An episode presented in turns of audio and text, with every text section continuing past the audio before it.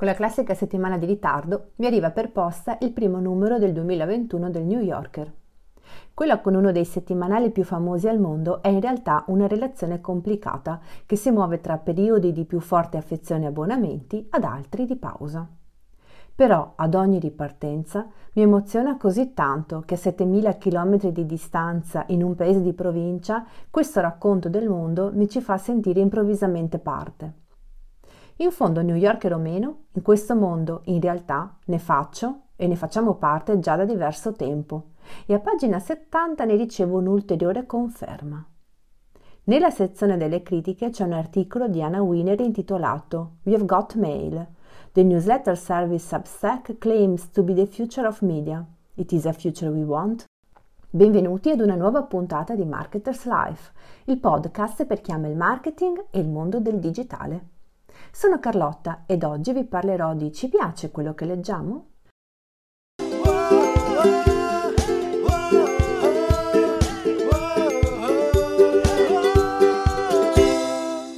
Marketers Newsletter e Substack è il futuro che vogliamo?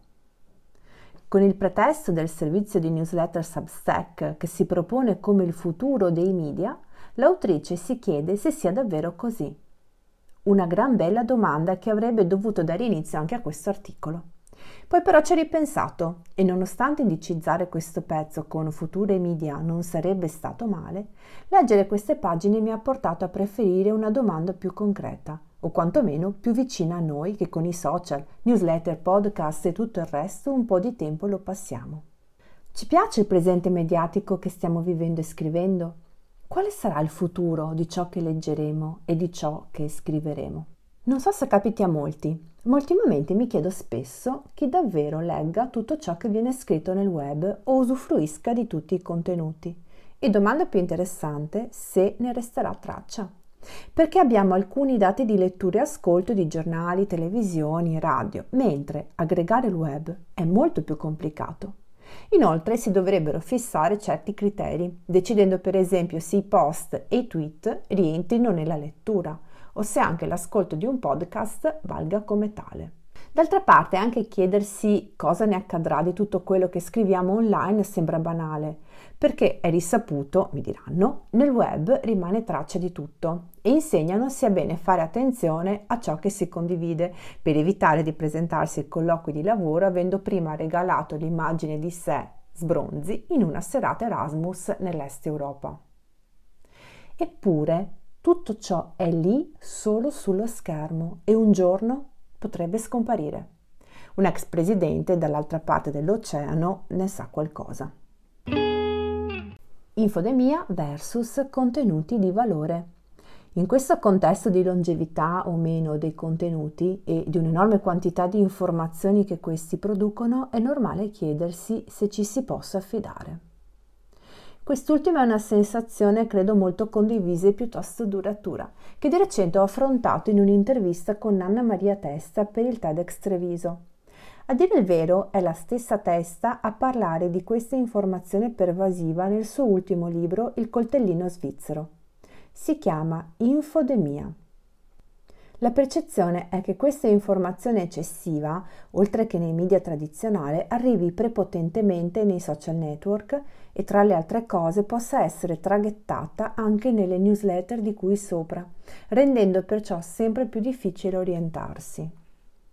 Tra l'altro, notizia recente, Twitter avrebbe comprato Review, una piattaforma che offre un servizio per creare e pubblicare newsletter, o in altre parole la stessa proposta di Substack, conquistare scrittori, giornalisti e opinionisti, di cui rischiamo di farne parte anche con questo articolo, per dar loro la possibilità di capitalizzare i loro follower.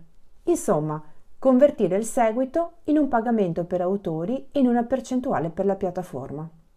Pur riconoscendo che agli scrittori non dispiacerebbe certo vedersi retribuire il proprio lavoro indipendente, viene però da chiedersi: ci potremmo fidare di tutte queste nuove voci che emergeranno? Saranno autorevoli? Saremo noi stessi autorevoli? Per carità, è bene riconoscere questa democratizzazione dei contenuti come uno sviluppo positivo che fornisce sempre più canali alle persone e con questi opportunità. ma non sono convinta che questa visione possa bastare. A preoccupare è il meccanismo che si potrebbe arrivare, magari anche unito alla FOMO, Fears of Missing Out, ovvero alla paura di essere tagliati fuori. Nulla di nuovo, ma temo che lo stress da inseguimento del contenuto e della sua creazione, la presenza online continua e costante, possano portare ad un impoverimento generale delle informazioni e soprattutto delle persone. La mia preoccupazione è che questa paura di restare fuori dal giro della comunicazione riesca a trascinarci in questo traffico di storie, che poi non sempre sono veri contenuti, o vuoi perché scoppiazzati o perché poco concreti e forzati dai trend del momento. Sbaglio o c'è una pericolosa velocità in questo presente mediatico? Tornando alla domanda se mi piaccia il presente mediatico, rispondo che voglio, per necessità e per scelta, credere abbia un potenziale maggiore e migliore di quello che è stato qui raccontato.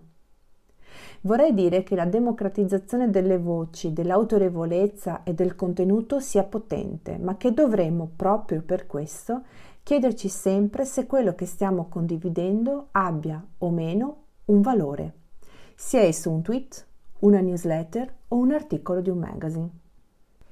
Grazie per aver ascoltato, ci piace quello che leggiamo? Vi ricordo che questo è solo uno dei tanti episodi di Marketers Life che trovate sul nostro canale Spotify. Premi play alla tua giornata.